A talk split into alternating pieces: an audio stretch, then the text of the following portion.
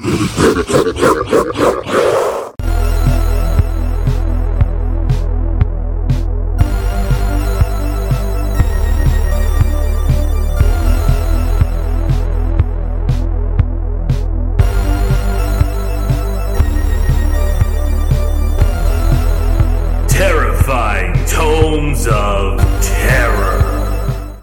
Okay, welcome everyone to the very first episode of Terrifying Tomes of Terror. With me today, I've got Clay McLeod Chapman, author of such amazing books as The Remaking, Whisper Down the Lane, and, uh, well, I've got the E, the E arc of uh, Ghost Eaters here somewhere. It's, Uh, it's, it's in there somewhere. It's in here somewhere. I think I still have it pulled up. Yeah, I've got it pulled up for the cover. Ghost Eaters, Oh, look at that! Look at that! ready and get ready and able.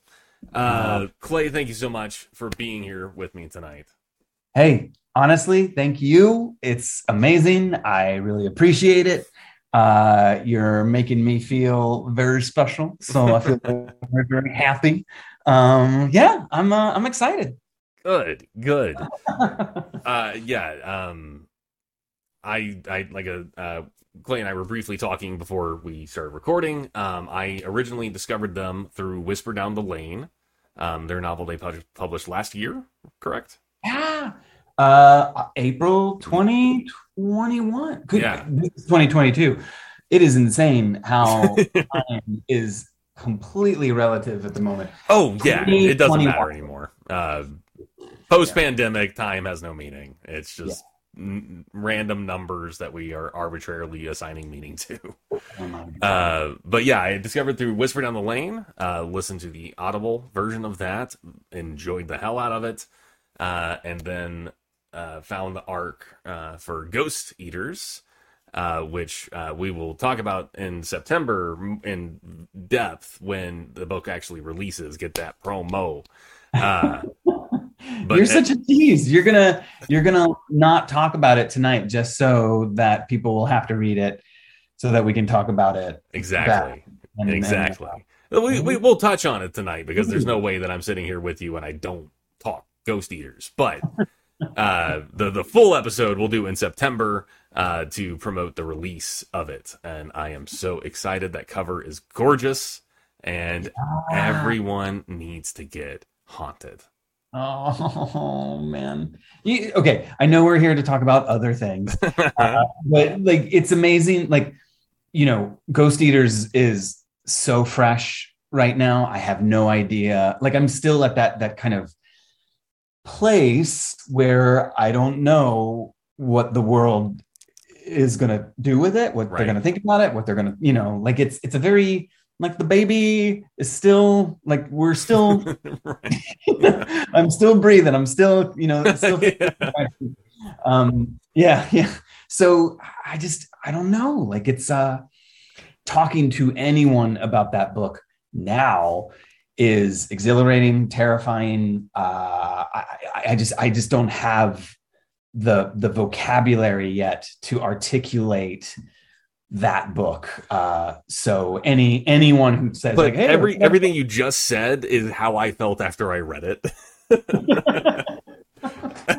was that Well, this the this feeling is mutual. I read it in a single sitting. I couldn't put it down. I just blew through it. Oh my god. Like I, I stopped at one point and, and tweeted you the whole uh, thing about my friend sharing the same name and kind of that that whole uh, bit Yeah. there. Um, and then I got right back into it and just tore it up. Uh, man, like the imagery. Um, you're very good at that, and I also very much like how you uh, you use inner monologue for characters a lot, and um, it even comes across really well in the Audible editions, uh, where it's like the repeating dialogue that you use, um, like "Want to play with me." Uh, in particular, in the remaking, where that repeats like a dozen times, that is Uh. so effective. Uh, Yeah, well- I really like that.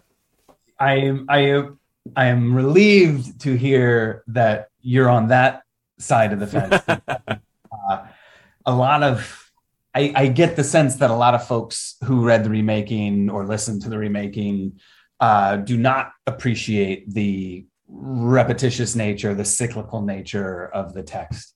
Um, no, I, I that that's that's the whole like it fits the theme of the remaking and you're repeating the phrase because it has to be told like it, to me it all just clicked and i was like yeah yeah yeah i get this. Yeah. I uh yeah it's so funny. I don't know. I mean like i i i feel like i maybe have read a few too many goodreads reviews for my own sense of well-being and self-worth but like you know, it's it's you know, I I'm jumping all over the place. Forgive me. But no, like, please. like I said, this is a loosey goosey kind of situation. That we're here to talk books, talk whichever you want, yeah. and if we seg off into weird horror related or tangentially related stuff, let's do it. Damn straight, damn straight, darn tootin'. I uh, when I when I wrote, I mean, like it was a very conscious effort to have that repetitious, very very kind of like you know sparse but but cyclical kind of text and it's all because of this movie like re- the remaking to me is really just fanfic for this one movie that i love and adore called um, let's scare jessica to death have you okay. ever heard of this movie seen this movie I, I don't I don't think that's one that is that I've come across before, oh, but I am I am into the idea. Oh my god! Please, please, please if, if if you know if anything i think it will either enhance enrich or just kind of make make the reading experience of the remaking a lot more uh I mean, I, I definitely had like the you know don't spit on my grave and and and that type of of exploitation era uh, yeah. of horror film in mind when, yeah. especially in the in the 70s segment with the, the don't tread on Jessica's grave. Uh, um, I, I definitely yeah. would catch them. Uh... totally, totally. Like, I mean, yeah, that was like an utter like let's just name drop and be you know kind of kind of goofy about it. But um, yeah, let's scare Jessica to death. John Hancock. I'm, I'm gonna. It's been so long since I've talked about this movie, so I'm gonna get every all the information wrong, and anyone who listens to this is gonna be like, "Oh, that's not that's not the director. John Hancock. He uh, he directed Prancer, oh. um, and and uh, other movie. Like he he was all over the place.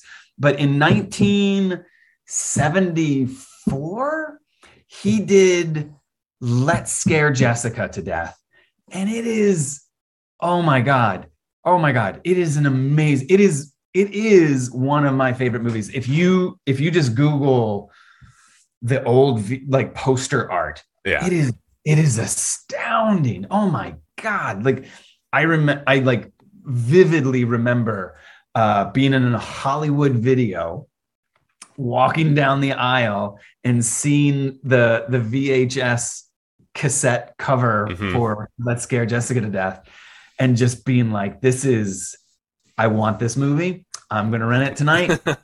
it, it, it it was that was all it took. Like I, it is a gorgeous, lush, just but fragile, very delicate kind of like supernatural ghost story, maybe vampire story, maybe psychological. Is it all in their head kind of story? Um, but the way, and this brings it back to the point. Um, the whole the, the, the kind of notion is there's this woman named Jessica. Uh, she's married. She had a nervous breakdown and was institutionalized for a period of time. Uh, she's now released, uh, goes back to her husband. The two of them and one of their friends go to move into this, this kind of beautiful, bucolic uh, farmhouse in Connecticut. And um, it's like small town. And uh, you know, there is a presence like a woman who is kind of squatting in this farmhouse that they they kind of stumble upon. And it, it's it's you know finding out who this woman is.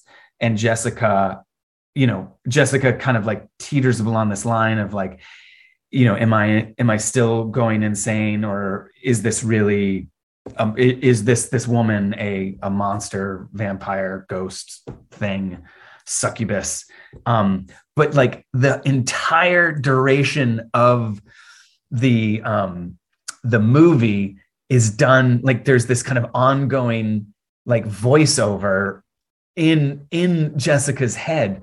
And it is oh my god like you, you know no, I'm, there's no way I'm going to be able to describe it and give it justice.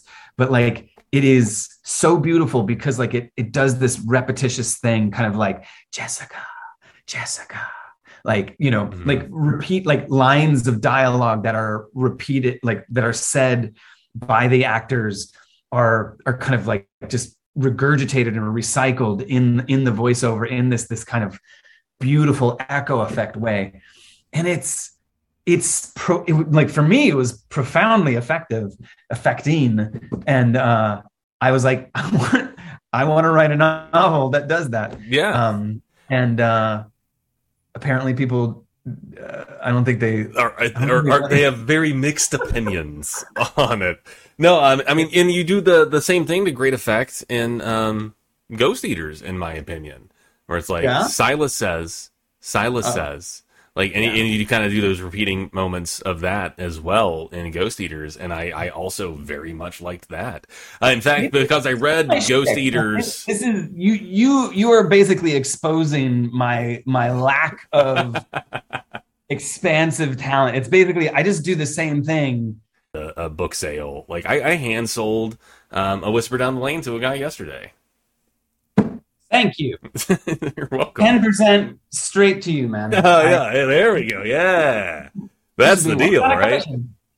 no, but I did. I, I, was like, you know, it's the McMartin preschool trial. It's kind of based off that. It's part true crime, part horror.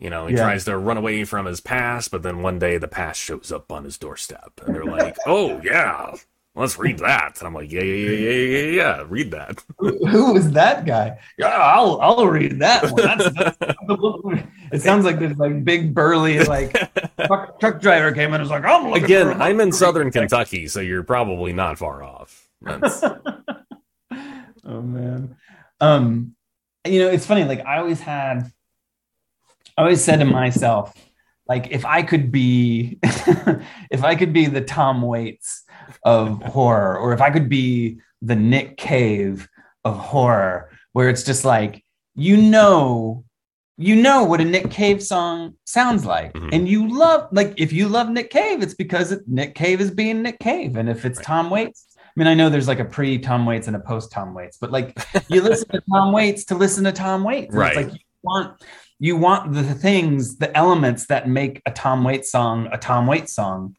And, you know, I I guess like I've always been kind of blown away. I've been very, very impressed by the notion of authors who can shed their own authorial skin to completely inhabit uh different like different characters different stories like you, you know like almost shed the the the identity of the book that came before the next novel or whatever because you know when for for me uh there is this this vibe of like i i'm just telling the stories the way that i want to tell them and uh it it i i would imagine a close read or like a a chronological read might expose the kind of seam work a little bit more and be like, this guy's just writing the same damn.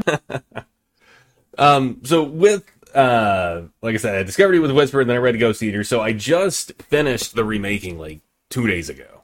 uh, so that's why I decided. That's why I was like, this is what we want to talk about tonight because it's very fresh in my mind. Awesome. Um, also with my new bookmarks. Mm, that's a sweet bookmark. I love it. It's it's it's it's kind of spiky though. I had it sitting over here at the edge of my desk, and I put my elbow down, and that was not a pleasant moment. um, but uh, I mean, number one, like we've talked about on Twitter, I love, love, love your narration for the opening, the initial telling of the story of Ella Louise and Jessica. Uh, yeah. What I mean, it's not very often that I, I see an author actually doing narration drop the bookmark, uh, doing narration uh, in their own audiobook. So, what was it about the remaking and that particular telling with with the voice? Like, what what led to that?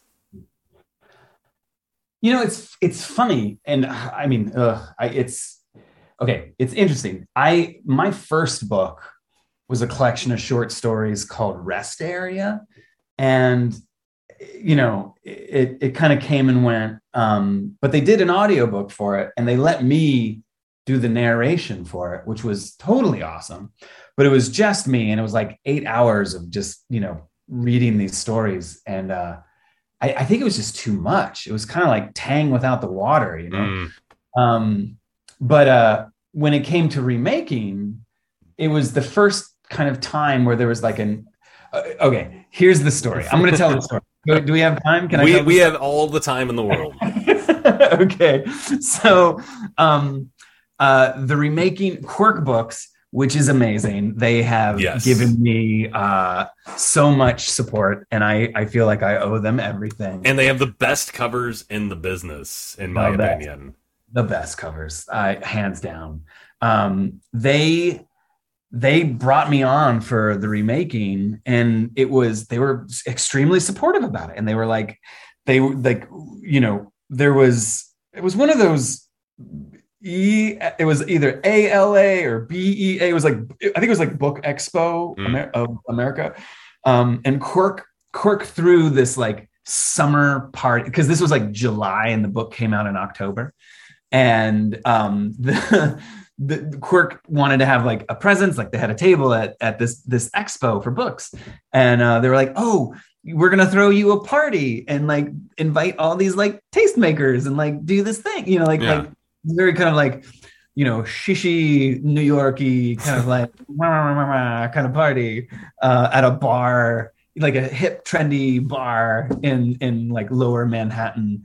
And um, they were like, "Oh, we'll give out arcs to all these tastemakers and journalists, and um, and so they'll they'll have copies of the book, and you can do a reading from the book to like entice them to like you know learn like read the book and, right. and blog about the book or do do whatever with the book.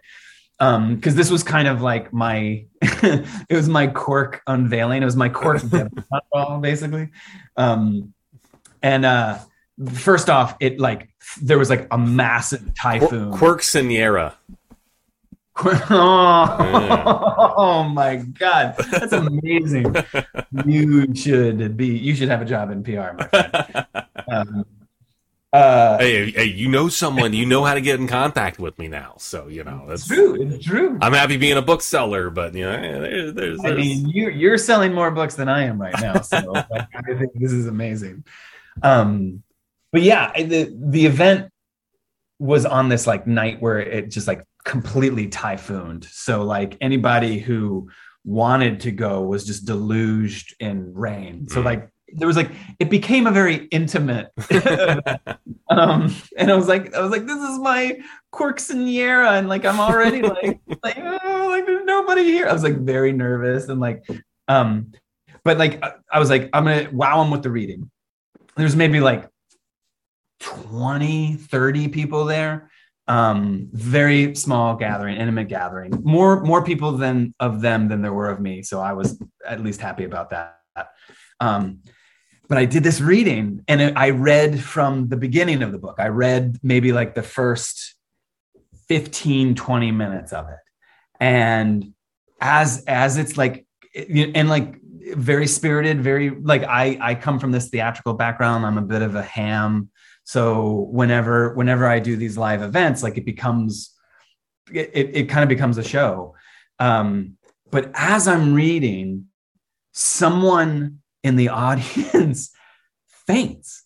Like like like like I'm reading and it's getting to like the witch witchy Bernie part. Like yeah. like things are getting kind of like not so happy.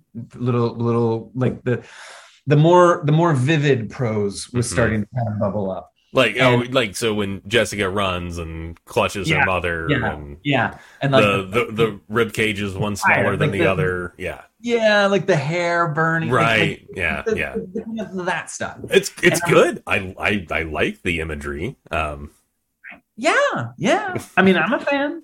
Um, but I'm reading it, and then all of a sudden there's this like and all of a sudden, like there are people in the crowd gasping. They're like, oh! like it was like it was like, oh, and and and like the whole thing just stops.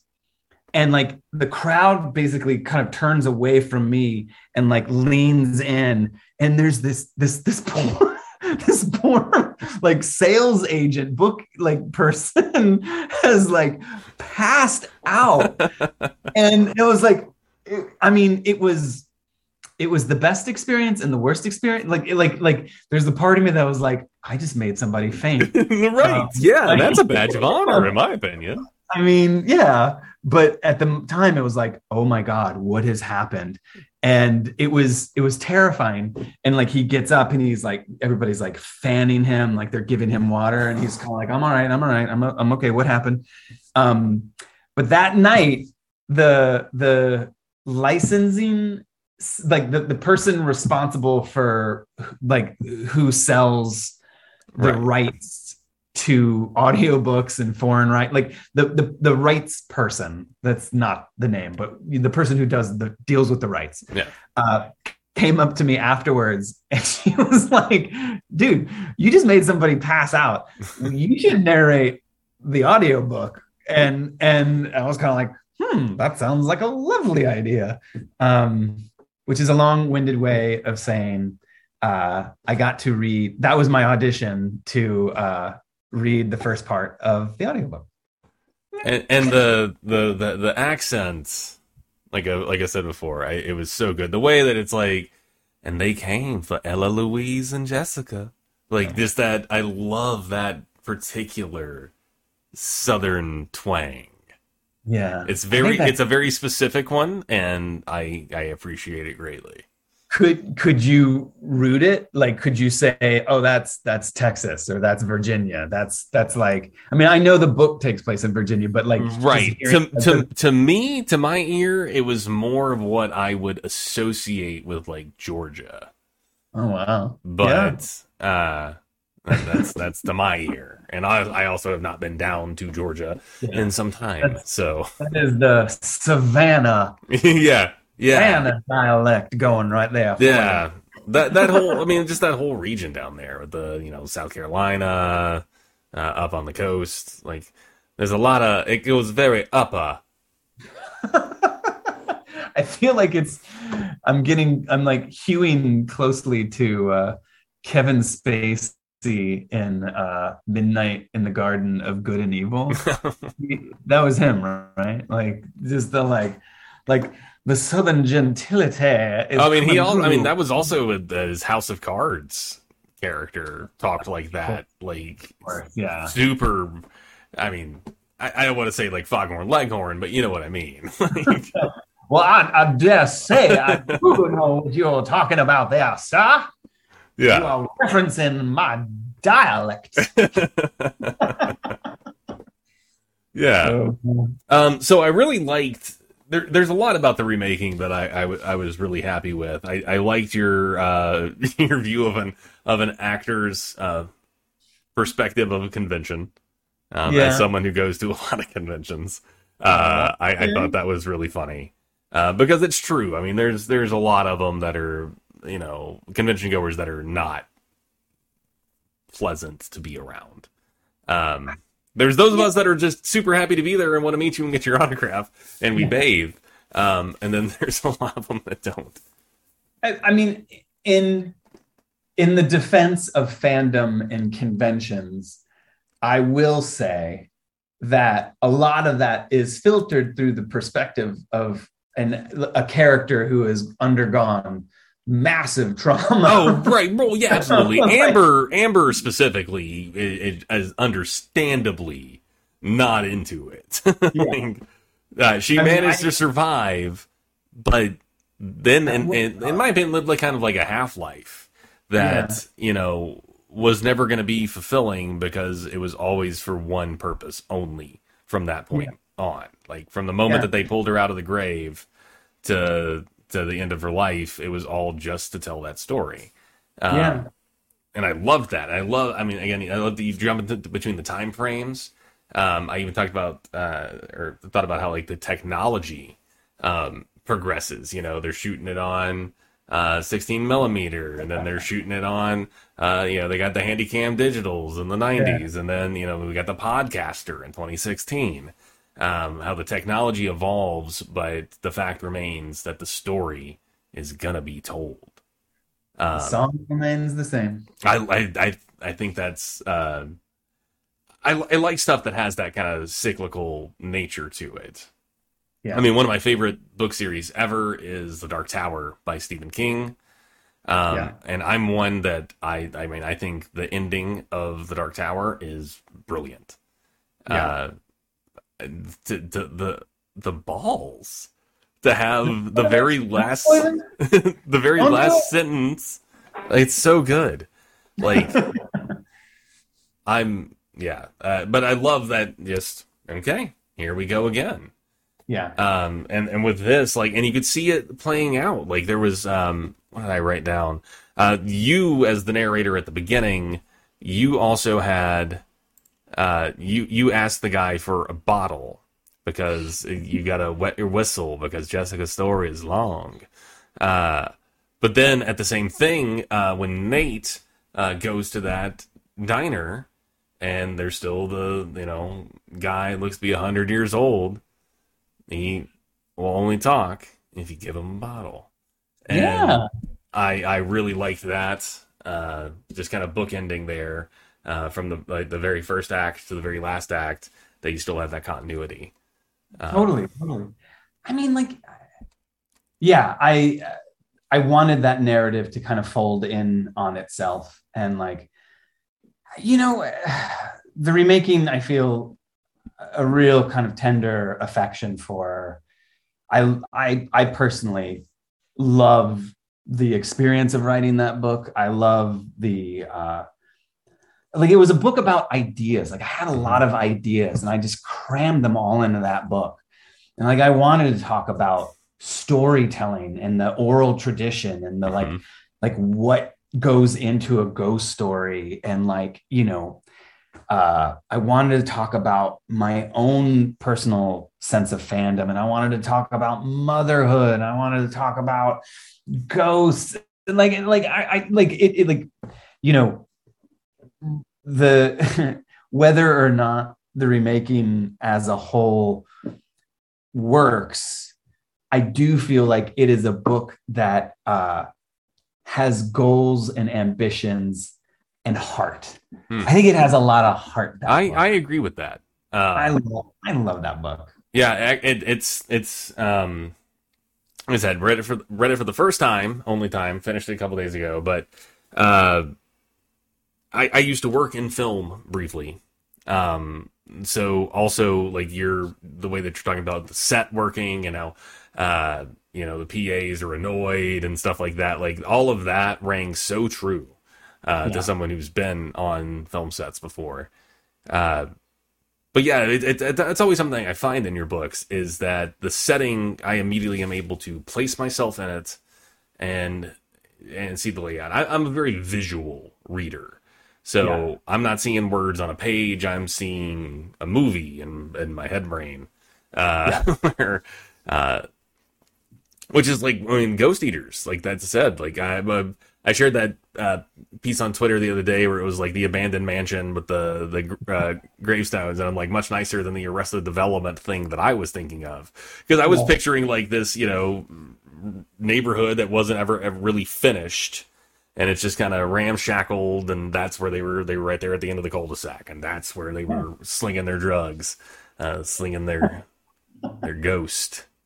Oh man, yeah, yeah, it's it's you know I, the with the remaking in particular um you know because it's broken down and into these these kind of quadrants mm-hmm. um it it allowed for i guess a more kind of impressionistic look at setting yeah. um so and and you know much like you know I, I guess I'm thinking of uh, what was the uh, the player um, the film The Player uh, with Tim Robbins. Um, you know, like just trying to like think about, you know, there are movies about movies.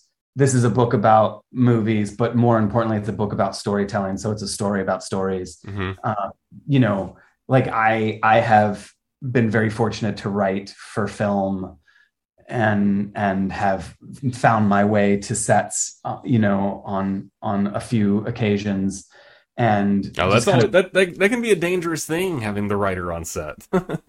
yeah yeah um or you know or the job is just my my for for better or for worse the, the the kind of film sets i've been a part of it's like can you hold that can you uh know- yeah, you're just a, an honorary grip. can you be the pa um no that's not true but i mean like it like But it kind of is. It kind of is. well I, I mean in all honesty in, in all sincerity what i'm trying to say is that like the film sets the films that i've been that i've had some hand in for the most part majoritively speaking they have been passion projects by either the director or the the, the entire right. like like there's like a we like an all hands on deck because we want to make a great movie we want to tell a great story um so that i've been fortunate that like we we have no money but we can we have this opportunity so let's Yeah. make No, I mean that most everything that I worked on was guerrilla budget, you know, just at, at what we can do. I mean, I worked with some some people that actually went on to be stars, which is really awesome. Nice. Um, like Steven Yeun uh, from uh, Yeah. Walking Dead. Yeah, he was in uh, a movie that I worked on um, before that, and yeah, you can't just name drop a name like that and not tell us the name of the movie it's called My Name Is Jerry. yeah Uh, it was filmed in Muncie, Indiana. Doug Jones was the star.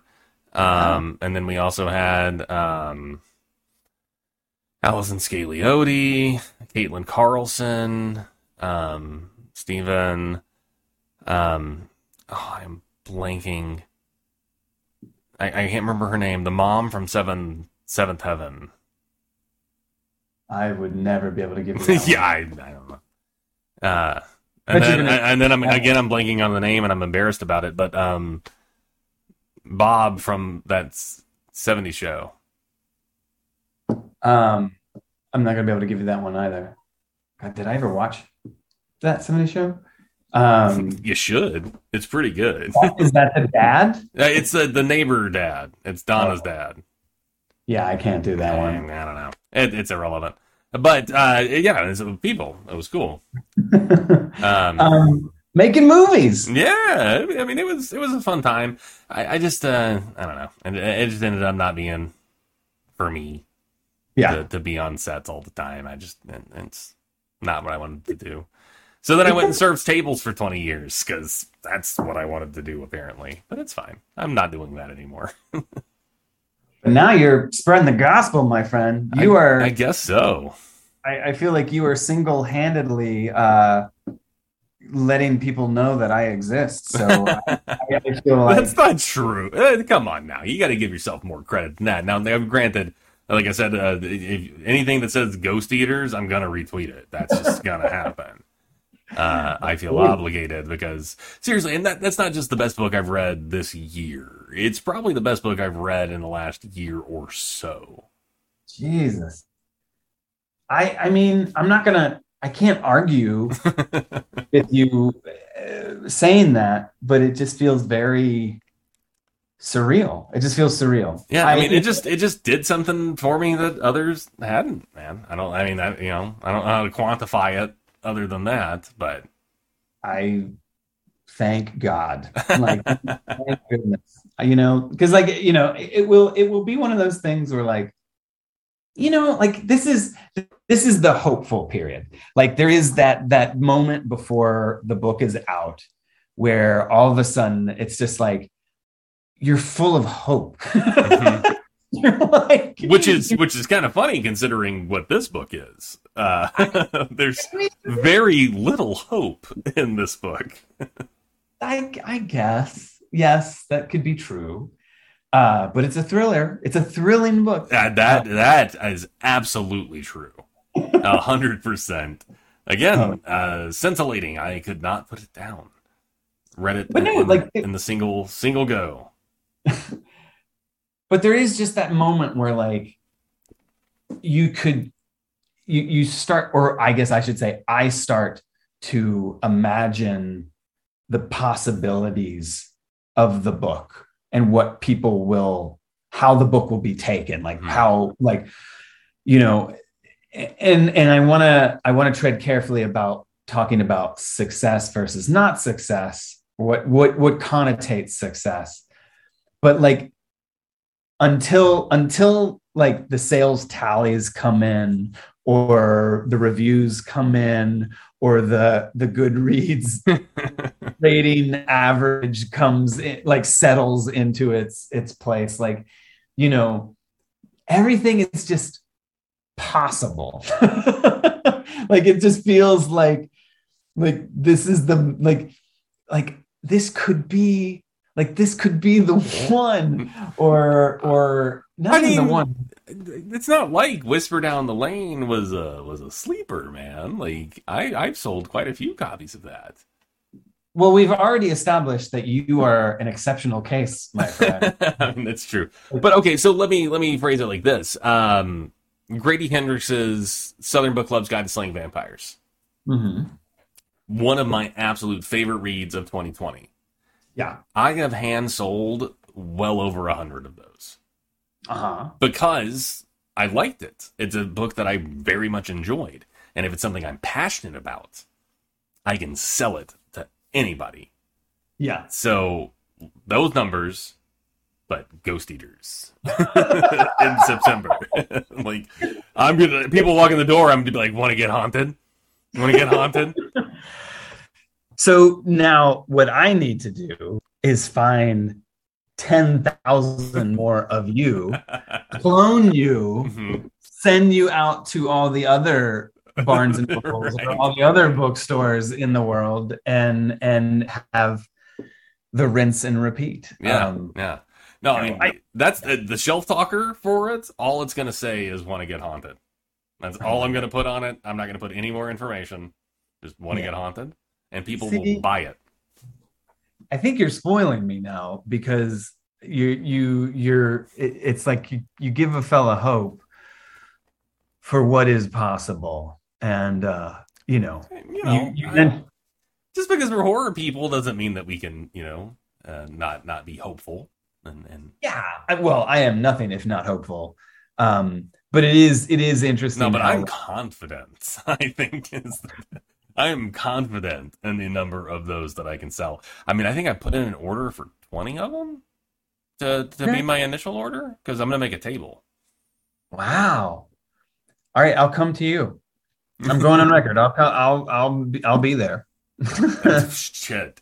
I mean, I mean, if you want to make that happen, we can make that happen. That is, we have uh, it we have it on this we have it documented yeah. You it's you want to make that happen? You want to do an event in September? I am a hundred and thousand percent on board for it. Um, that would be so much fun. Because I'm actually well uh, after we record this, and I just got the official or what I'm planning to be the official logo for the channel today. oh nice uh, my artist got back to or got back to me. I commissioned a guy who does pre-made horror book covers, oh yeah and because I was Who? like, what Are better? Uh, it's um on Twitter. Let me look him up here. if i'm not allowed to ask i won't No, ask. no, you you were definitely allowed to ask. Uh, yeah, he's AA Medina um, at Ugly by Proxy on Twitter. yeah and does pre-made book covers. Um, and I Oh, really like his work. And then I had the I had the idea, and I was like, what better logo for a horror book podcast than a horror book cover? Um, I'm gonna book. I'm gonna commission him. Um, and and they came up with something really cool for me. So I got that today. I've got the music settled. All of that came to play. Um, which is is just really exciting. And and then you know this morning, unfortunately, Eric uh, LaRocca, who was scheduled, and I know a lot, maybe a lot of people are still listening, and being like, I thought Eric LaRocca was the first guest. Unfortunately, something came up. Eric's had to reschedule. Um, we'll, we'll I, I definitely can't have Eric on soon. Eric. I don't. I'm. I'm still waiting for Eric to pop up. So yeah. yeah, where is Eric? Where where did Eric go? Yeah, no, we'll we'll definitely. I'm I'm looking forward to that because oh my god, have you read um We Can Never Leave This Place? His his novella Uh, that comes out in June. No, no, Oh. I haven't. It's so good. Yeah. Uh, he sent because that's what he wanted to talk about. So he had sent me a copy uh, for me to read, and oh man, like it, it Yeah. the the mind movie, like I talked about earlier, uh, that played in my head while I read it was Coraline, James and the Giant Peach, and Pan's Labyrinth. Like Wow. a hellish amalgamation of those three. That's Um, pretty good. yeah, no, it was it was a, it was a great little read. It's like 104 pages, you know, so something you can just breeze through and leave. Like I had joked that my uh, I wanted to have my first question be like, and I I mean this in the the fondest way. What's wrong with you? I mean, he's Eric. He really tapped into something this last year. he really did, man. It's it's kind of astounding to see. Like, he, I mean, he I went remember- viral on TikTok, and I, let me tell you, as a bookseller, uh, boots on the ground, TikTok is a make or break thing for books right now. Like, there's Um, books that I've never even heard of that all of a sudden we're selling dozens and dozens of copies. So, I I have always been kind of surprised at the BookTok end tables um, that have kind of materialized. a lot of it's really spicy because that's popular right now. So there is a lot of smut out there. Um, and hey, more power to you. I'm not going to yuck anybody's yum. Uh, Yeah. But it is popular. like I, I could make a whole big table that's nothing but the smut, and Yeah. still have more to have a completely fully stocked section. Like it's a lot. That's impressive. But I mean, hey, you know, do? And there's I'm I'm seeing a lot more um in indie horror of people doing more in like the the queer horror erotica and and really Yeah. leaning into that. And yeah, that's something I think is very interesting is how horror is getting more and more queer and I think that is lovely. It just opens the door for so many different stories that we wouldn't have gotten uh 10 years ago 20 years ago yeah, I you- I mean, you mentioned TikTok, Mhm. and that is a uh, an area I'm kind of not as well versed in. me neither. I've got one. I have no idea how it works. Yeah, but on on something like say twitter Mhm. like I, I i am intensely aware hyper aware of the communities that are burgeoning developing like carving their own kind of niche. And it it it's astounding because it's like it it it does feel like I mean, you see the community, you hmm. see the kind of like the the the kind of the the these people, like the the authors, the the the readers, like it's I mean, the give and take, the conversations, like it's I don't know. There's no kind of grander point here, and I'm I'm mealy mouthing myself, but like I I find it very striking how social media has created those like spaces for these communities to really thrive and flourish and Yeah. um, you know I, I i I- you know sometimes it's kind of like oh my god like like where you know is is this all one community? Like is this community aware of that community? Like right yeah. you know it it it, it adds a certain kind of pressure of like oh my god I, I i need to be on twitter right now because i am i engaging in the conversation or whatever whatever the discourse is today or this week. And um yeah it, it it's it's both awe inspiring and a little intimidating to be honest. But uh um yeah yeah. Yeah i mean i mean i'm i've had a twitter for ages and ages but i really only started using it this year. Um because i just kind of gotten to the point like you know i've been like i said i've been doing the twitch streaming for a couple of years now and i have fun with that and i still do it um but it wasn't scratching that content creator itch anymore yeah and and I was like, I love horror books. I love selling people horror books. That's what I'm passionate about. Anyone shops in that horror section, I'm sidling up and being like, "You looking for anything in particular?" Like I I want to sell them stuff and talk about it. And I was like, why don't I just do that? Why don't I just talk about horror books? And that was my original concept. I was going to do like book booktuber kind of thing and do like 20 minutes and whatever and talk about books. And then all of a sudden I was like, let me ask a couple of authors if maybe they want to, you know, come on and talk about their book. And then like four of you said yes, and I was like, wait, what? I, I, I, I, don't know what to do now. Uh, but that's the thing. I mean, like, you know, I'm not a Paul Tremblay or a Stephen Graham Jones or. Uh... Yeah, no, I. I, I I've got one person where um, that they're not booked yet, but I actually do have to, they have like an agent. Um, yeah that I have to like go through, and it's like, oh, well, that's uh, that maybe is might be a little above my pay grade right now, but uh, we'll see. But I mean, like, what I what I wanted to say is that, like, you know, I think even Paul Tremblay and even Stephen Graham Jones and Alma Katsu, like, like everybody, everybody's pretty much at home right now and they just want to talk about their yeah. And like I, I think podcasting has you know we were kind of initially talking about this before we started but like i do feel like podcasts have provided a platform a foundation for kind of conversation mm-hmm. uh, that i mean i mean i remember pre-podcast like you would maybe have a radio show interview every so often. Right. You know, maybe you would email your questions into the the local weekly newspaper. This this feels very it's loose. Mm-hmm. Uh, it's conversational.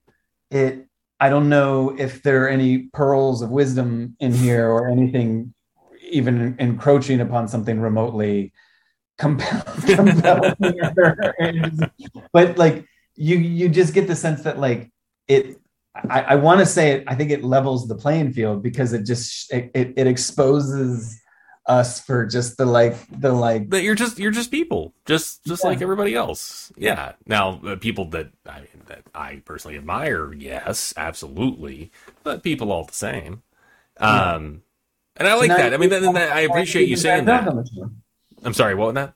Now you need Paul Tremblay and Alma Katsu and Stephen Graham Jones on the show. That's the that's the you know you call them up, you email them, you Twitter them, you just be like, hey, I have it on good authority that you're just a person like me. yeah, yeah. I mean, Stephen Graham Jones, man, what a get that would be. Yeah, I'd be super super into that. I loved uh, Only Good Indians and yeah. uh, My Heart Is a Chainsaw and Don't Fear the Reaper. I mean, no doubt the only good Indian was I, I mean that was probably one of my favorite books of the year. It was so good.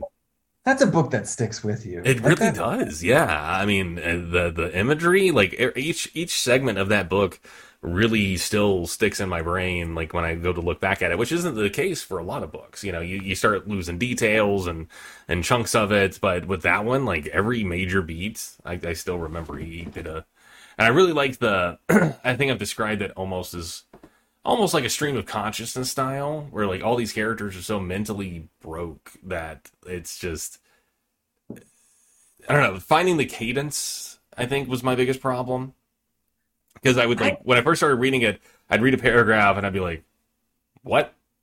And then I would read it again, and then once I found the the cadence of the voice, I was like, "Oh, okay, now I get it," and yeah. was was and on through and loved it from there.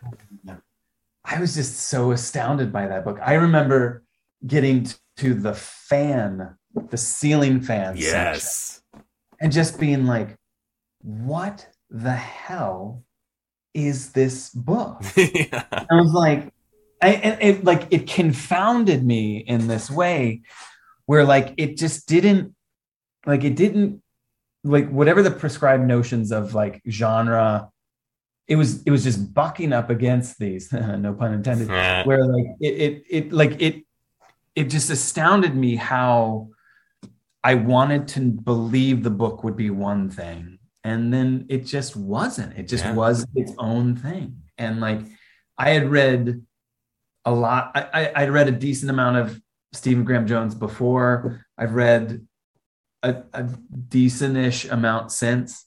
Um, but only good Indians, like it just yeah. It's a special book. It really is. It really is. It's it's something that I sell a lot of it. Um, I've got it on a table right now with uh, my heart is a chainsaw.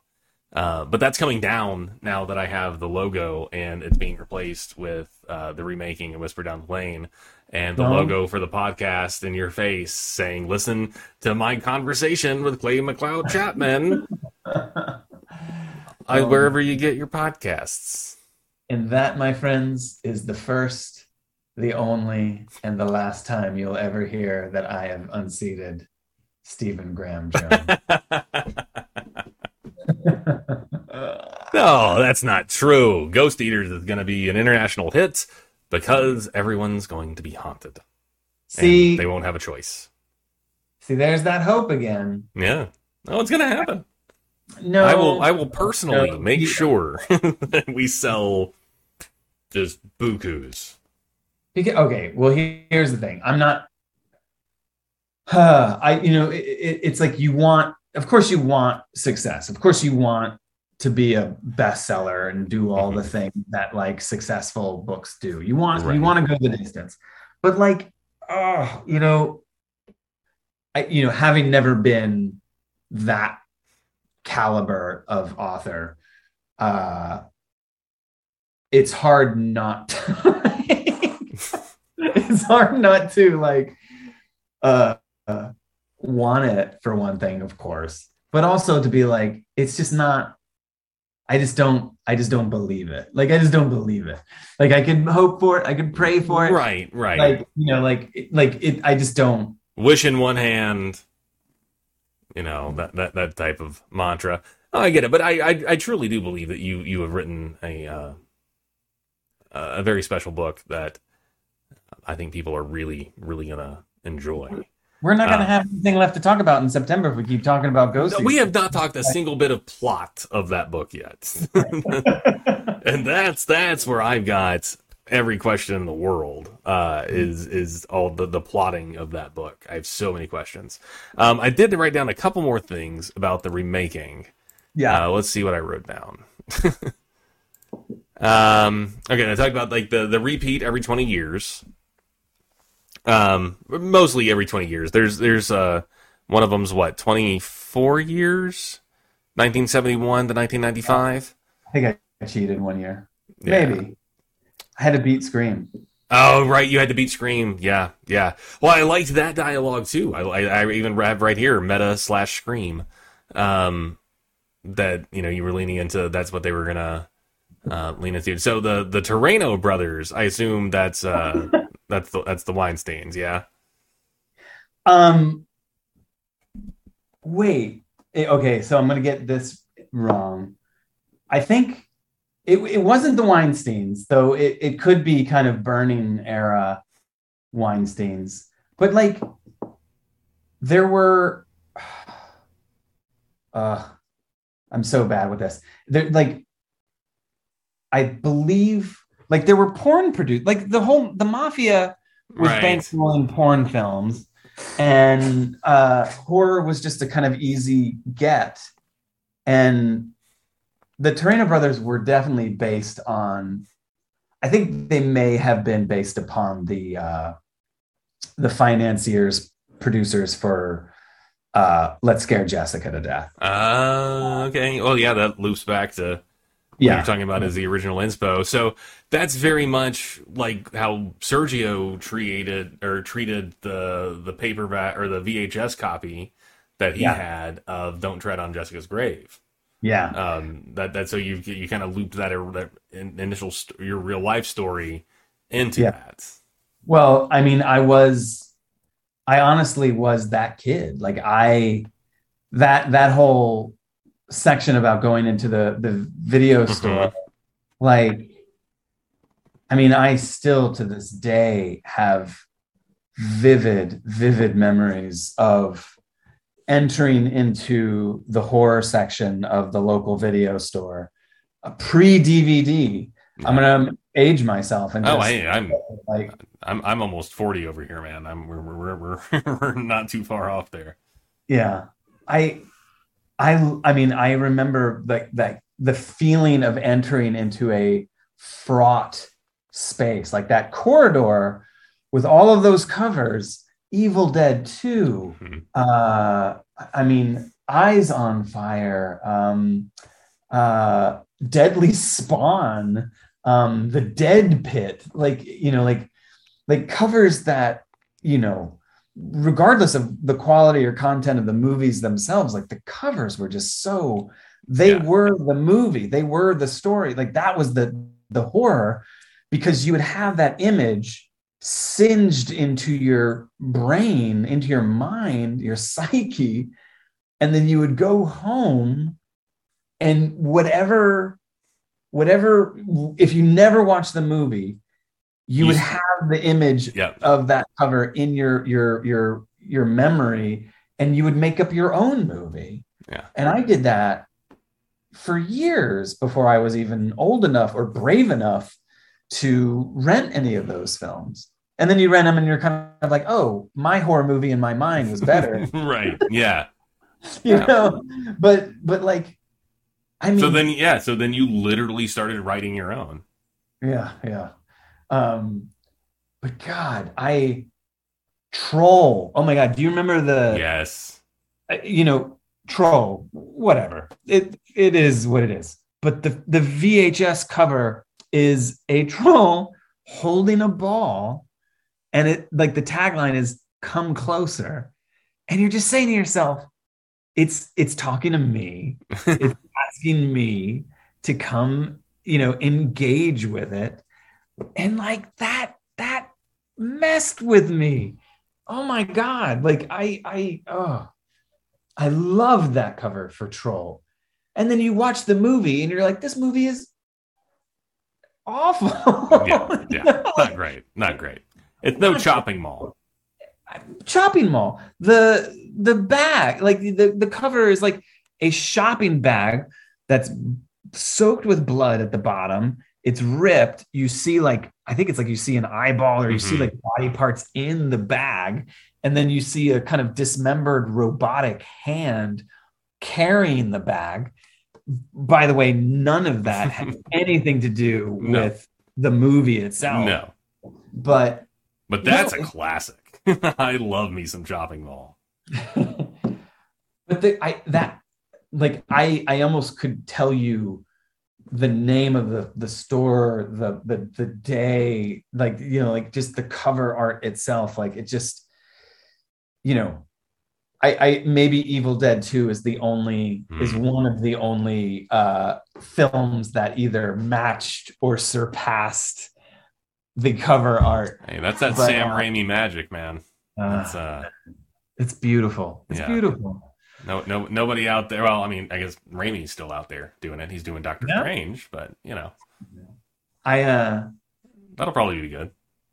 I mean, it's it's funny. I was actually having this this kind of thought earlier today to myself, uh, where like I was thinking about Doctor Strange two Mhm. and how that's directed by Sam Raimi and how he's responsible for all these tentpole major action comic book films these days, and uh, and I just you know he gets this all the time. I am positive. I mean, there's just no doubt. There's like we all know this. This is obvious. But like as a fan of Evil Dead and Evil Dead 2, that movie was so life-changing for me. It it it it enhanced and made me understand the world in a creative way that like like there was my life before watching Evil Dead 2 and my, my life after. And like I am a fan of that film. And Sam Raimi has no idea, no friggin' clue who I am, who, you know, right. what his movie means to me. And, you know, it was a movie that he made with his friends for very little money back in the day when they were all kids. Um, and like, you know, we all, I, I feel like his story and, and the, the story and the impact of Evil Dead is a very well tread story at this point. but uh you know you multiply me by whatever infinite number of other fans and we're all having this personal mm-hmm. like we're having this experience this intimate experience with his movie and he doesn't know. He doesn't know who we are and he'll never know. And that's that's the that's the that's okay. That's the bargain. That's the part of it. It's like he put something out there. It made an impact it was extremely uh successful. I don't know why i want to use that word but like it was it it it, it left a mark on on its audience. Mm-hmm. and you know now he's making these spider-man movies and he's making these doctor strange movies and these oz movies and these these other movies.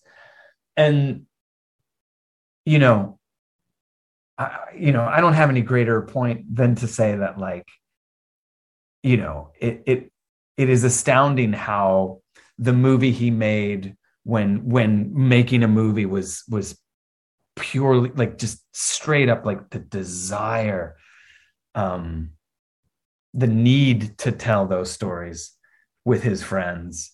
And they they they like it it it it, it exploded my life and you know i'm sure if sam raimi was walking down the street and i just so happened to pass him, I'd be like, "Oh my god, Mr. Raimi, right? your your movie meant so much to me." And he'd be like, "That's great to hear. Thank you." Like I I would hope that he'd be appreciative and he'd be like, right. "Thank you." Like and and now at least, at least polite. Yeah. Yeah. Yeah. But uh he has to get that. Oh, every, sure. Yeah. day of his life. And uh you know, maybe that's where I was trying to go with the remaking, where it's that idea of like these movies are so important to us and they're so valuable to us because I do think horror fans are very sentimental. Oh yeah, bunch. absolutely. Like, yeah, know, you, I mean to the to the point of being like I mean resistant to change in a lot of areas, um, yeah. which, which isn't you know I, I I get some like line in the sand stuff, but some of it it's just like guys come on they're they're remaking the movie. It's fine. Like yeah. I i i i yell i want to cry foul. I want to cry foul at remaking texas chainsaw massacre. I want to cry foul at remaking friday the 13th amityville horror. Like i i i feel like i you know these these movies it's not even so much that they're perfect. I mean, I, I will say I do believe that Texas Chainsaw Massacre is perfect. Yes. Um, but you know, like when you realize that it is the, the the truly heartbreaking notion to me when it comes to remakes, uh, the is is when the next generation, you know, they'll be like, I want to watch Texas Chainsaw Massacre. And they'll and now it's like, which one? There's five yeah, or they they won't they won't know. It's it's it's like the thing of sampling where it's like right. people now are just not aware of the pre-existing song or the pre-existing movie. And uh you know anyone who kind of experiences that first will probably say well it doesn't matter. Um but like i i I always I always find it kind of surprising how like you think of those films and the experience that I had with them. Again, it's like it's like the fan like the fandom is like this is about I was this age. Right. I was in this environment. Like you you always remember the, the room, whose house you were in, whose mm-hmm. basement it was, like what group of friends you watched it with. Okay. Like so with that though, what did what did you think of the Evil Dead remake? Um, I, I, I, I wish it wasn't there. I mean, I, I, it was, it was fine. It was yeah, I, I'm, I'm, I'm, I'm, I'm in a very similar boat on that one. I enjoyed it as a horror movie, but also like it didn't really need to exist. Yeah. Like it was well done, but I had already seen that movie twice before. And then and then Army of Darkness, which come on, like it's ridiculous, and I love it. yeah, I mean, I, you know, I don't need to. I don't want to be the purist who kind of like defends the original and says that, like, I, I, I since we're literally talking about your book where they remake a movie. yeah, I mean, like, this is the thing. Like, it's like I wanted to. What the whole point behind the remaking, and this is this is maybe, I don't know, I don't know what this is, but like when I when I started thinking about the idea of the book, it all started with The Ring. Um, I can okay. And, and it was this idea of like, I remember watching the original Ringu, which I guess was like 1999, maybe somewhere around there, maybe 2001. Sounds right, because 2003, I think, was the Ring. Yeah. So when that came out, and I you would find it on DVD. It would be like that kind of like it got some screenings in the states, but then like it it kind of be it Tart Tartan Video did the DVD release of it, and like it was, I mean, it was awe inspiring. And then like you know the before the J horror wave hit, you know, with the remake of The Ring, I remember watching it and saying to myself, "Oh wow, how crazy like like i actually i really dug and appreciated gore verbinski's remake. Like i i thought the ring was a great film. It's a great movie. It's a, it's a great, great horror movie. Like it, that that's one of the ones at least of modern horror one of the ones that really sticks out to me is being like i genuinely felt frightened yeah. when i was watching it but I, as I was watching it, I just had this moment where I was like, oh man, if, you know, if I was Sadako and I found out that this this group of Americans took my story and essentially kind of whitewashed it or or took yeah. took me out like of it and and and kind of you know the story crosses over the ocean mm-hmm. and becomes an americanized version of of that story it it totally strips away the the notion of death in japanese culture and i and i and the and the things that i think kind of like you know whether you're aware of them or not kind of enhance the kind of experience of watching ringu the original mm-hmm.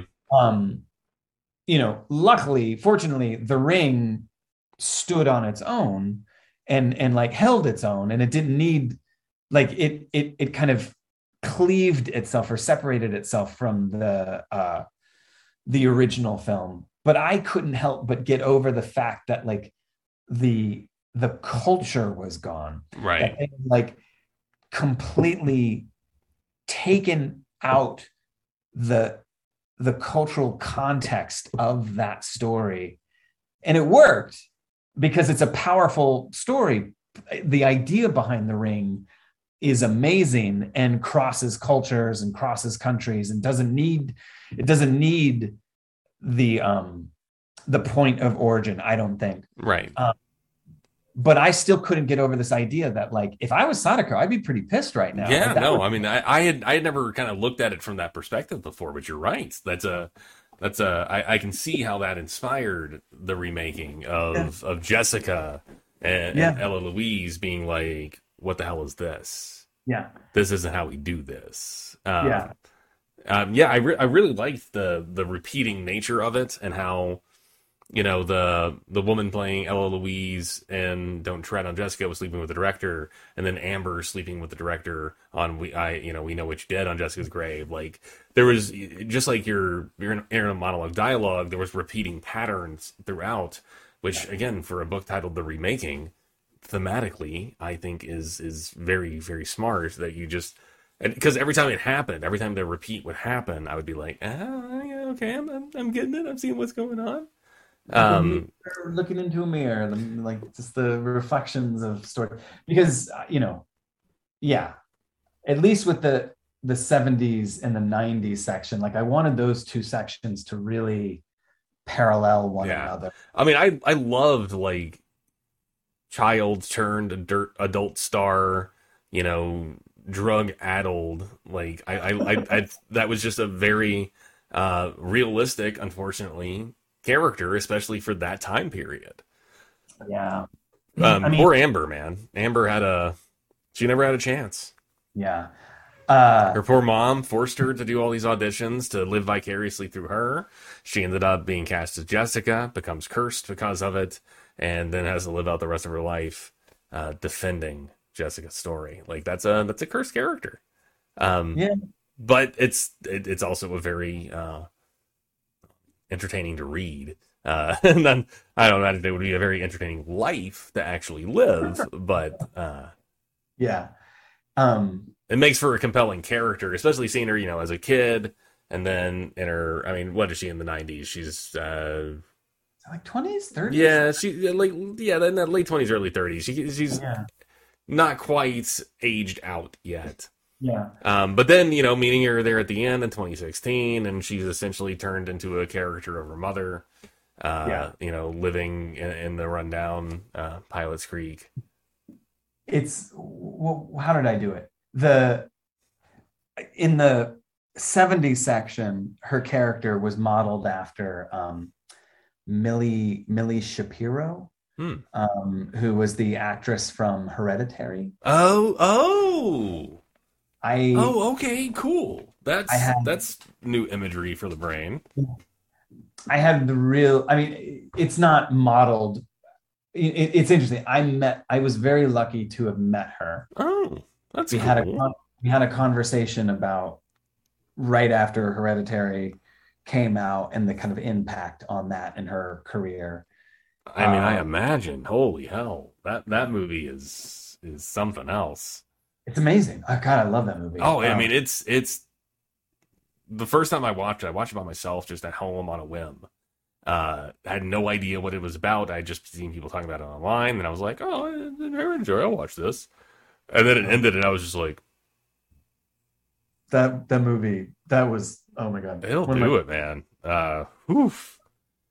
But um, Milly Milly had kind of said that like she, you know, at that point after Hereditary had come out, um, she couldn't walk down the street without hearing somebody make that sound that she made in the film, the the like, Mhm. and like she would always hear it, and it became this kind of tick Mm. where like she didn't do it, but other people around her would do it, like just to maybe not to mess with her, but but to kind of like acknowledge Right. her. And and I just thought of that how like you know when you're a child when you're younger and and Milly's not as young as as the character of Amber, but like when you are when your identity is baked into a character or a role that other people cannot separate you from Yeah. you become that that character and uh i found that really tragic Yes. I, I found that really kind of heartbreaking um and then in terms of the 90s and then the early like the the 2000s whatever um i uh i thought of um my god why am i blanking on the name the exorcist why am i blanking on the uh, Linda Blair. Linda Blair, of course. Good lord. Uh, but like, but post, like post career Linda Blair, Yeah. and how like, you know, she. I I do believe that she has had a very fraught relationship with her fans, and and the the kind of impact of her role as Regan in in The Exorcist. Yeah. Yeah. I mean, I, I, I, I can't see any way that that's incorrect. Just, I mean, the nature of the the film and the performance, the the provocative edge that it had, especially for the time, um, it's definitely gonna some inspire some Yeah. unsavory. and that she couldn't get cast in anything other Yeah. than horror films. That Yeah. like that what people wanted to see her as. And um Yeah, I mean, And and, then- that, that's interesting because typecasting in film, you know, there's there's people that can do genre movies and, and do characters and avoid being typecast. Uh, but then you know you got guys like Doug Jones who just lives under prosthetics. yeah. Um, and occasionally gets a role where he gets to show his face. But he got known in Hollywood as the guy that can sit for 20 hours and get makeup on him, and now he's the guy that sits and gets yeah. makeup on him for 20 hours. Like, you know, sometimes you get pigeonholed into those roles. Um, but for child stars, especially, I mean, you know, I always love to see a, a success case. You know, a, a child star that, that's grown up and and not had a lot of issues. Um, yeah. Especially, you know, I mean, I don't know what she's doing now, but I know that like uh, Daveigh Chase, who played Samara in The Ring, uh, you know, she did like Lilo and Stitch, and um, mm. she was in Donnie Darko and stuff like that. But that's all ages ago. I don't know what she's getting into now. Wasn't she in S Darko? Didn't she do the sequel to Donnie Darko? I don't know if she was in that or not. I had honestly forgotten that existed until you brought it up. Um, I watched that one time. Yeah. And I don't remember much about it. I've watched Donnie Darko too many times because that came out like right when I was in my I'm gonna be a cool indie filmmaker and I like horror. I like Donnie Darko is my identity. Uh it's a great movie. It was that that time period. I did I didn't care for the director's cut. Yeah, yeah. The the theatrical cut had the the, the uh, open ended, you know. You can kind of make of it what you want to make of it. Where the director's cut was just like bonk, bonk, bonk. This is what happened. I, am not. A, I don't like that. To have an editor, uh, uh, someone outside of yourself, kind of reining you in. Yeah, I, I didn't need. uh Didn't need my handheld. I I much preferred to go on that journey by myself. Um, I want to check and see if there's anything else that I wrote down because we've I've had you I've had you for an hour and a half, and I don't want to take too much of your time. Uh, I'm still waiting for Eric. Has Eric yeah, showed up? Where's Where's Eric? Like, I'm just basically stalling for Eric. I'm Eric warm for for for this.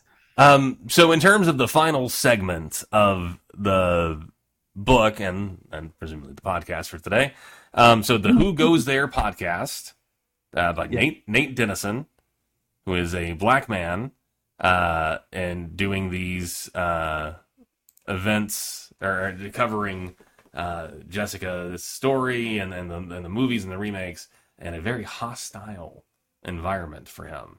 Um, I, I, I really liked that. Um, you know, that's as someone who lives in Southern Kentucky, unfortunately, it's something that people have to deal with all too often.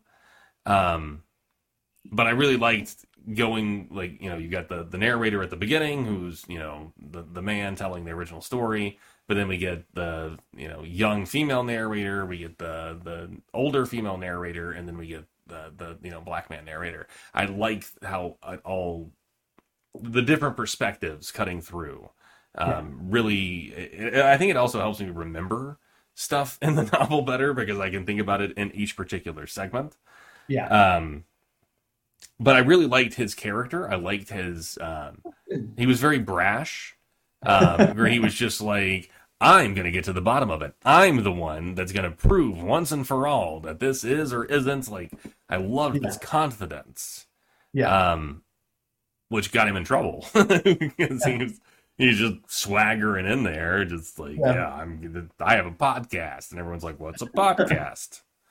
uh, but I, I really liked um, just how differently he played from the like protagonist narrators that we had been with. Yeah. Um, because it's almost to the point where I mean, when I think about it, like young Amber and twenty something Amber and and adult, uh, you know, middle aged Amber, those are like three separate characters. Yeah. Uh, as you view each segment, like they so much has happened to them, and they're so traumatized that like each time you meet them, it's just like a brand new version of them because yeah. all of that trauma has calcified and and and transformed them into something new. Yeah. Yeah, it's uh I don't know where not... I was going with that, but I'm really proud of the uh calcified. I thought yeah. that was well done. No, I mean I appreciate I'm relieved to hear that you you like the Nate character. Um Yeah. He it's funny because a lot of what the book is about, another one of the thoughts that I wanted to talk about in the book, and not not necessarily in part four, but in the book in general, is this idea of appropriation and asking the question who who has the right to tell your story? Like, does someone else have the right to tell a story that doesn't belong to them? And you know, the very conceit of these two women, these ghosts who are you know, unfortunately, you know, suffered, you know, a terrible fate and then their story kind of spins out away from them and they they no longer can claim ownership over their story. So the the kind of haunting of this book is is really the story itself and you know Nate's character you know and and I and I feel like this might be kind of a you know, I think of like podcasts, early podcasts, post serial. Right. Where like everybody was doing a podcast and it was like, I'm gonna, I'm gonna like get to the bottom of this, you know, unsolved this unsolved case. I'm gonna be the one. Yeah, yeah. There, there was a lot of that back then. Yeah. And it came with a lot of hubris and it came with a lot of like and, and, I mean, it's not just podcasts. It's frankly like it's all the ghost hunter shows and mm-hmm. all of the like, you know, there is there is a culture right now where it's like, I have a camera, I have a tape recorder, I have ambitions to do this thing, and I'm gonna just thrust myself into the the lion's maw mm-hmm. and uh, you know I, I, for some reason, just by sheer dirt, like design of having this device, I will be protected. And I, and like, I think it's like the Blair Witch notion. you know, like we're, we are in a, a worldview now where it's like, we, we want to believe the camera protects us from what's on the other side. Right. like, like what's the subject? And, uh, with, with the remaking, you know, a lot of the the haunting is about people choosing to tell us or being like inspired or or or having designs on telling that story. That is not their story. It's not their story right. to tell. And like you know even to even to go further with it frankly uh i like i don't think i have the right to tell that story to tell this the, the story of the remaking. Like the remake like the the the genesis one of the genesis of it was a true event that like you know purportedly yeah. happened in kentucky um where like you know there's what was it? Pilot's knob kentucky. And uh you know two like a mother and a daughter were burned at the stake because the people, the members of their community believed that they were witches. Mm-hmm. And purportedly, mother's body was disposed of in the woods and buried in an unmarked grave. But for whatever reason, the men who did this were extremely, extremely like fearful of this young girl coming back from the grave and haunting them and cursing them for what what they had done to her and her mother. So they actually i mean like this is a very googleable thing right now where like if you you know if you google the little witch girl of pilot's knob kentucky you will find the story where these men buried this little girl who they burned at the stake in in a steel reinforced coffin under six feet of concrete, bed of gravel, and wrapped her grave in a, a ring of crucifixes on consecrated ground, all in order to protect themselves from right. the, the the the potential, you know, haunting of of this little girl. And then the the the urban legend spins out from that, which is to say if you you know don't go if if you go to the the cemetery where the little witch girl of pilot's knob is buried you can you know if you see a little girl kind of wandering her grave at midnight don't take her hand because she'll drag you under underground. And there are there are like youtube videos of people with like their camera phones going to this this grave and they're like that like they're they're like little mini blair witches like they're, Yeah. they're like and and i when i read that story when i saw those videos i couldn't help but say to myself my god like you know if this story is true and i i believe it's true in terms of like the the the women themselves Right. maybe not the urban legend but you know that like this this is something that like has spiraled out years after the fact like maybe close to a century now. And if you think about it like those those poor women like they can't get a break. Like they can't like you know like i'm talking about them now. I'm mouthing off about this thing now. And and like they're So now rolling th- this is this is haunted now. yeah basically like you're carrying the curse like thank you like i'm Awesome. i'm Awesome. i'm gonna go die now it's up to. Please no. I need No, to read. I need to read your rom com. Oh god. Um yeah, I feel like you know, with the remaking, like I just wanted to ask the question, like, because we're we're we're now in a place where like asking that question, like, do I have the right hmm to tell this story? And you know, I think the rule of thumb is is like if you have to ask the question, you probably shouldn't Yeah. but Yeah. male bravado cis white male bravado like like you know whatever it is podcaster bravado like it's like i'm going to tell the story and i'm gonna, i'm safe i'm protected Right. because i have this device that is going to shield me like it's going to distance me right. from the subject matter and uh that never works no. No. No, and, and I'm you know kind of for me like you know this being the first episode of this podcast, um, you know I've got another podcast I do with buddies, the BPGN podcast, where we just talk like nerd culture and whatnot. Um, usually have streamer guests and stuff. Um, but even with my Twitch streaming, I've I've always been not not protective of who I am, you know, but you know you, you try not to put too much information out in the world. Um, so this is actually the, the first time that I'm using my real full name, which is Chance Forshee. So that like, uh, th- this is me. I'm a bookseller. I, I'm I'm I want to be my real self because I'm I'm have the honor of having authors being their real selves with me. Um, I'm not hiding behind a moniker or a nickname or well, moniker, the curator. Uh, but that that that that came by organically right like the like little books up in Toronto. Shout out to them. They're amazing. Yes. oh my god Little ghost books in Toronto.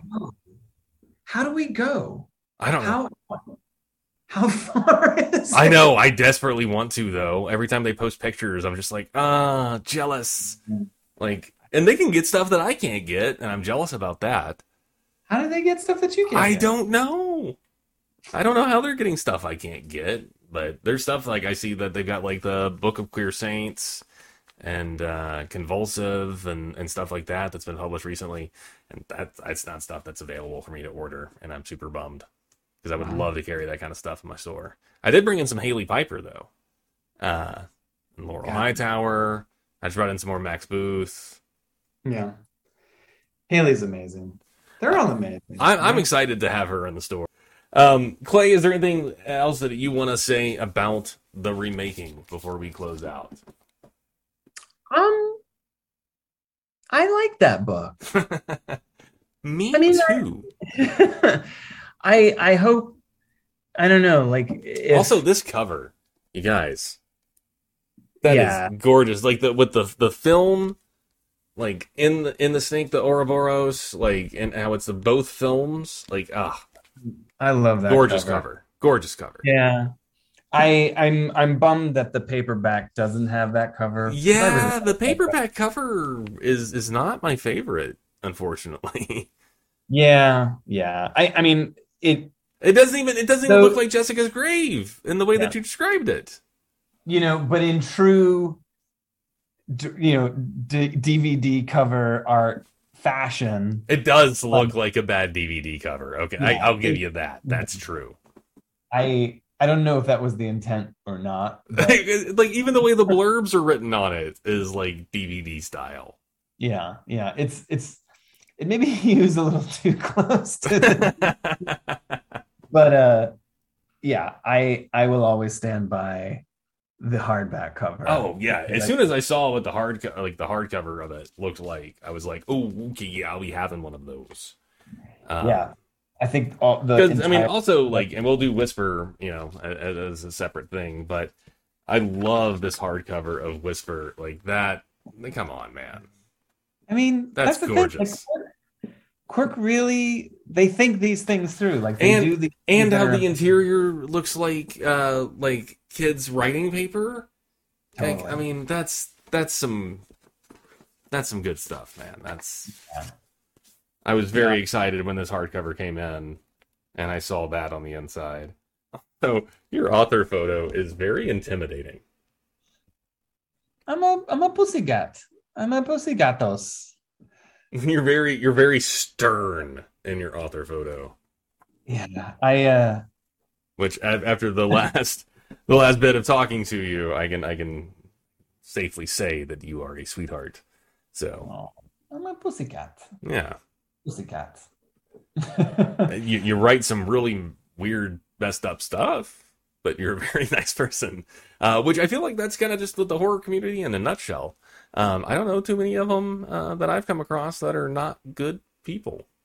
I think they're I I think from the people that I have met, you know, of course the la- last 2 years like everything has just been in a vacuum. Right. Like we all just want to be human beings again. Like I think we just want to be people. And I, I yeah, I think we need to get over our I need to get over my social anxieties and just get out and uh Man, I'm telling you, I mean, I'm I'm out in it every day. I mean, I work retail, you know, I'm working at a bookstore 40 hours a week. So, but other than work and the grocery, I don't go anywhere. I'm I'm just at home.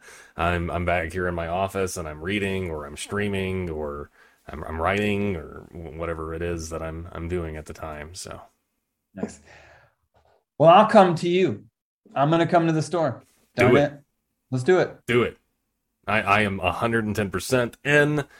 You let me know, we will set it up, have a big old event. I'll order so many books. We'll make it happen. fun. Let's do it. Yeah. I, I, again, I, I'm not joking. Like, yeah, if you're if you're serious, I'm 100 percent serious. Like, I, we can absolutely do an author event at the store and make a big old to do about it. I mean, you don't have to twist my arm. I need to go. I need to go wherever people want to read this book. Damn it! So Hey, I mean, like you know, like I said, if, you want to, whenever you want to do it, but September for Ghost Eaters uh, on your uh, your publicity tour. Uh, the Blitz. yeah, I would I would absolutely uh, be honored to have you at my store. That'd be that'd be incredible. We just have to sell those twenty copies. Rush, That's the, that's the name of the game. easy, Easy, easy, easy, easy. easy. Don't even worry about 20 copies. Look, man, I'm I'm I, I- I'm ordering Eric's books at like 20 a pop, like because they just. But, but the only one I can get right now is you've lost a lot of blood. Uh, All the rest of them I can't get. yeah. But that one sells like fucking hotcakes. So Yeah. But that's Eric. You know where is he? Yeah. Has he has he called yet? Is he gonna I I, is he gonna show up? I don't know. I don't know. I think I I, think I think we're just gonna have to assume he's not gonna make it. I'm done. Oh, Damn it. Eric. Eric, come on, man. Us hanging.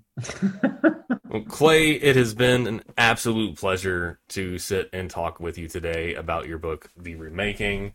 Uh, we will have you back on, um, I'm hoping, for um, other conversations.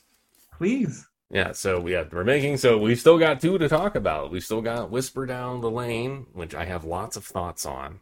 Mm. Um, v- very much enjoyed this. Um, and then obviously Ghost Eaters in September.